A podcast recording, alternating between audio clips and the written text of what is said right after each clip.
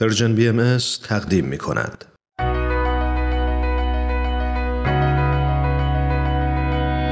من کیمیا فروغی هستم. اومدم تا از قصه زندگی آدم‌ها بگم. آدم‌هایی که اهل همین زمینن. آدم‌های ماندگار که با زندگیشون و مسیری که رفتند میتونن راه رو به ما بهتر نشون بدن و مسیرمون رو هموارتر کنن.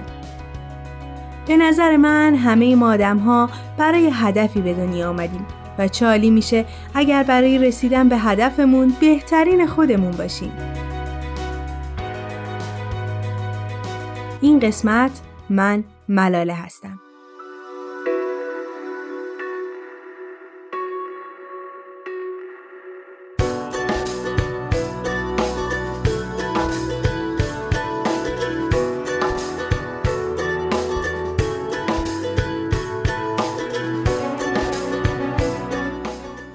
تو این قسمت قراره با دختری آشنا بشیم که خیلی زود هدف و رسالتش رو در زندگی پیدا کرد. خیلی زودتر از این که حتی کسی به این فکر کنه که بهتره برای زندگیش هدفی تعیین کنه. شاید خیلی از شما اسم ملاله رو شنیده باشید. ملاله یوسف زئی دختر شجاع و قوی اهل پاکستان که در سال 1997 به دنیا آمد و تا به امروز به خیلی از انسانها و مخصوصاً زنان نشون داد که اگر تلاش کنی، اگر سکوت نکنی و برای هدفت سعی کنی، اگر زمین خوردی دوباره بایستی، میتونی جهانی رو تغییر بدی. بریم و با هم داستانی از ملاله رو بشنویم.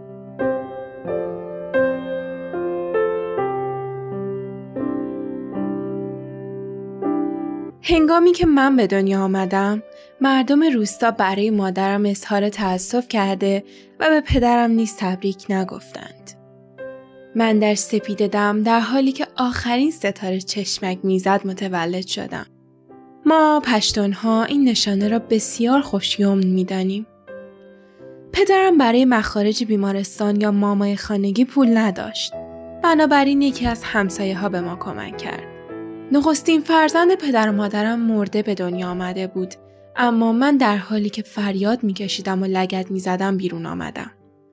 من دختر سرزمینی هستم که تفنگ‌ها را برای جشن تولد یک پسر آتش می‌کنند، در حالی که دختران پشت پرده‌ای پنهان می‌شوند و تنها نقش آنها تهیه غذا و مراقبت از فرزندان است.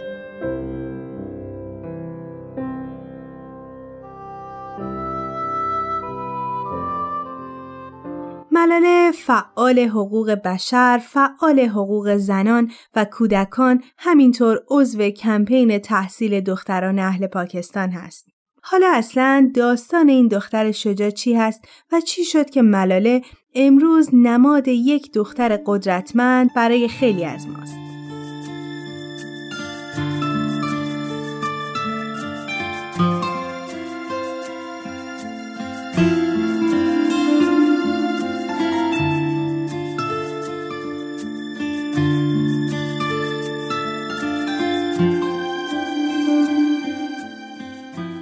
وقتی گروه تروریستی طالبان وارد پاکستان شدند، ظلم و تاریکی بر کشورشون حاکم شد.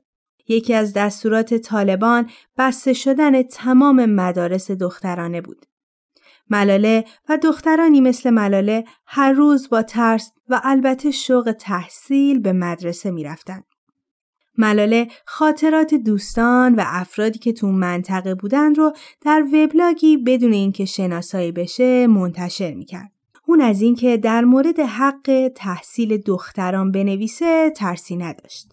در سال 2009 در یک برنامه مشهور تلویزیونی که دوربین‌هاش رو به منطقه‌ای که ملاله زندگی میکرد آورده بود، اون شجاعانه صحبت کرد و از حق دختران برای تحصیل گفت. همون وقت بود که مجری برنامه تحت تأثیر شجاعت ملاله قرار گرفت، ولی خب طبیعتاً نگران امنیت اون شد. ملاله به مدرسه میرفت، مینوشت و با نگرانی روزگارش رو میگذروند، تا اینکه یک اتفاق در بعد از ظهر پاییزی سال 2012 زندگی ملاله رو برای همیشه تغییر داد.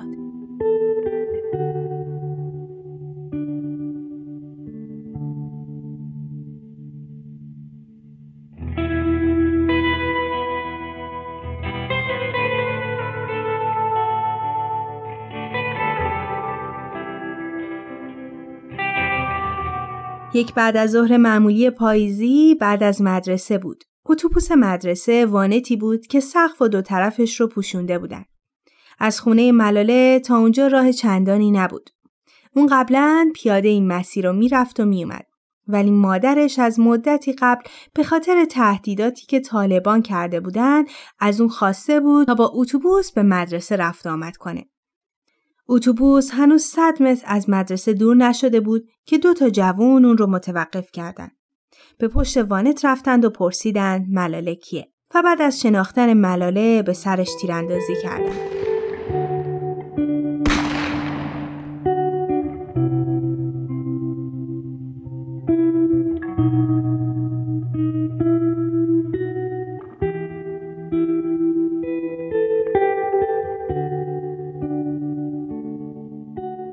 اول از همه ملاله در بیمارستان ارتش پاکستان برده شد و بعد از مدتی اون رو برای درمان به انگلستان بردن.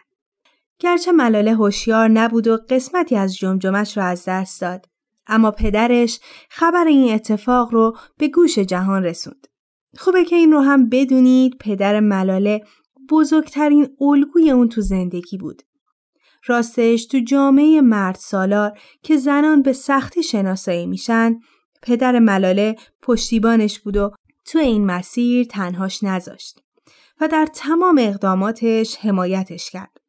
حتی در جایی خوندم که اسم ملاله رو از اسم زنی قدرتمند انتخاب کرد چون میخواست دخترش مثل اون آزاد و شجاع باشه و خودش رو با این صفات بشناسه، آزاد و شجاع. پدر ملاله همینطور در یکی از مصاحبه‌هاش گفته ملاله قادر است هر کاری که می‌خواهد بکند.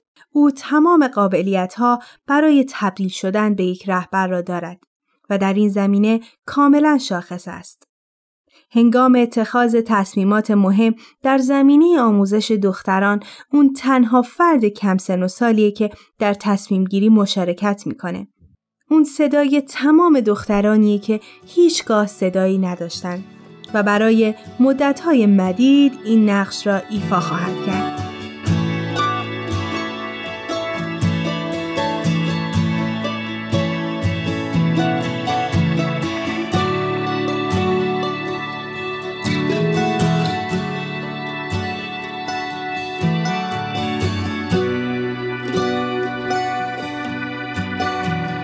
امروز که شما داستان ملاله رو میشنوید، ملاله سالم هست و کتابی از خودش به اسم من ملاله هستم نوشته و منتشر کرده و برنده جایزه صلح نوبل شده. ملاله همینطور یکی از مؤسسان مؤسسه ملاله است که با هدف بهبود شرایط دسترسی دختران به تعلیم و تربیت تشکیل شده. قسمتی از نوشته ملاله که در کتابش چاپ شده رو با هم میشنویم.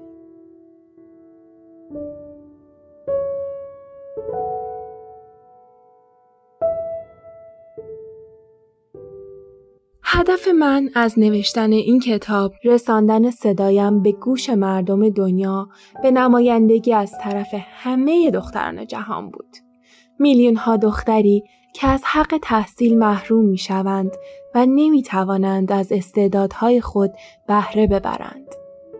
امیدوار هستم داستان زندگی من برای همه دختران الهام بخش باشد تا صدایشان به گوش دنیا برسد و قدرت درون خود را احساس کنند. اما مأموریت من در همین جا به پایان نمی رسد. برای اجرای مأموریت من و در واقع مأموریت ما لازم است که به طور جدی برای تحصیل دختران تلاش کنیم و با آنان قدرت بدهیم که زندگی و جامعه خود را دگرگون سازند. به همین علت است که بنیاد ملاله را تأسیس کردم.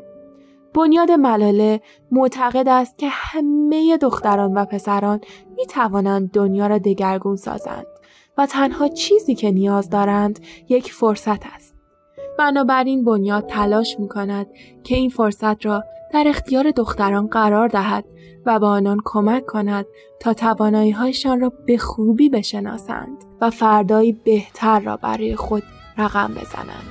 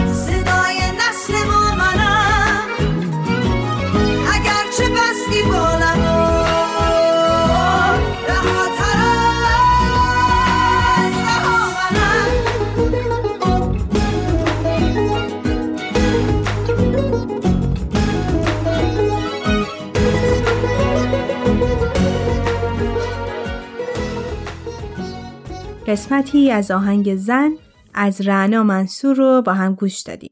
تحصیل، کسب علم و دانش نه تنها حق تمام انسان هاست، فارغ از جنس و نژاد و دین، بلکه ضرورتیه برای پیشرفت و ساختن جهانی بهتر.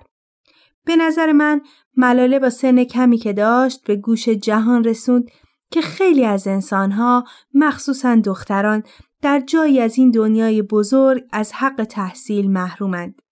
در جای جای بسیاری از کشورها خانواده هایی هستند که اجازه تحصیل به فرزند دخترشون رو نمیدن.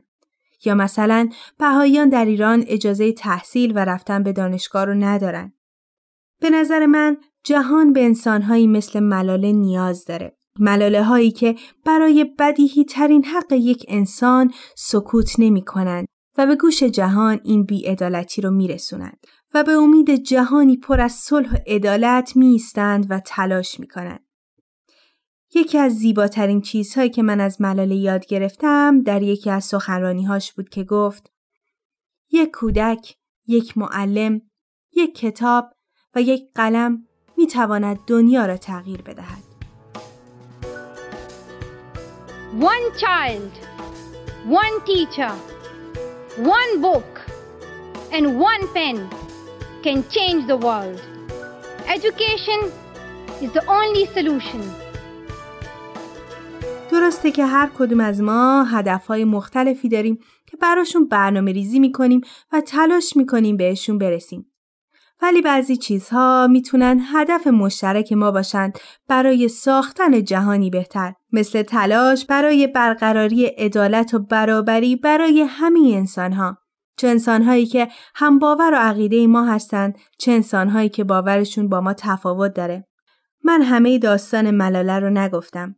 زندگی اون پر از بالا و پایین، فراز و نشیب‌های مختلف، اجبار به مهاجرت و تلاش برای برقراری صلح بود.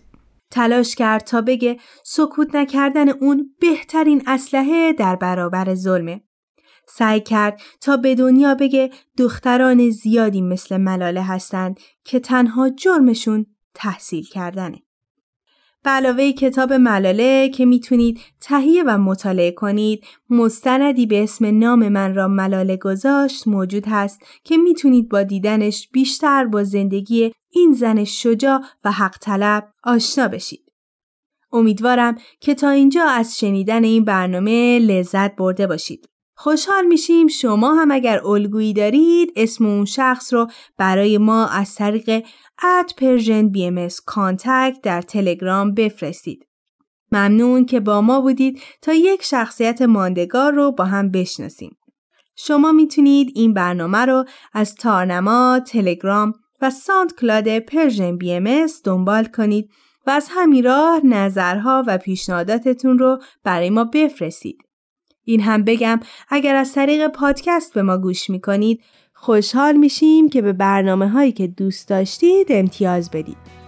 امیدوارم تا مسیر زندگی برای رسیدن به هدفتون هموار باشه. تا برنامه بعد، خدا نگهدارتون.